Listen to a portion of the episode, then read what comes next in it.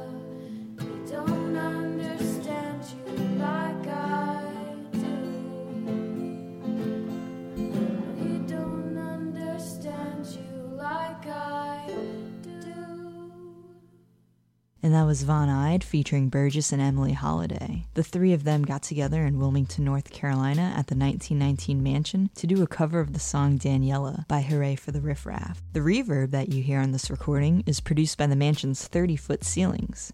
That's a fact. Von Eyed will be playing at a show starting at 9 o'clock on Sunday, October 23rd at 810 Vickers Avenue in Durham, North Carolina, along with another favorite, Romantic Animal, who we featured on episode number 24. If you want to hear more of Von Eyed, you can check out our very first episode, or you can just go to the show on Sunday. Next up, I've got music by Ep Island, a songwriting and recording project featuring LL Schultz of The Skin Jobs and Down the Lees, and Melanie Covey of New Year's Resolution. Their new EP, Sweet Ish, just released, and you can download the album for free or by donation at episland.bandcamp.com. I've got the songs Engine Cleaner, No Royal Wedding, and Teenage.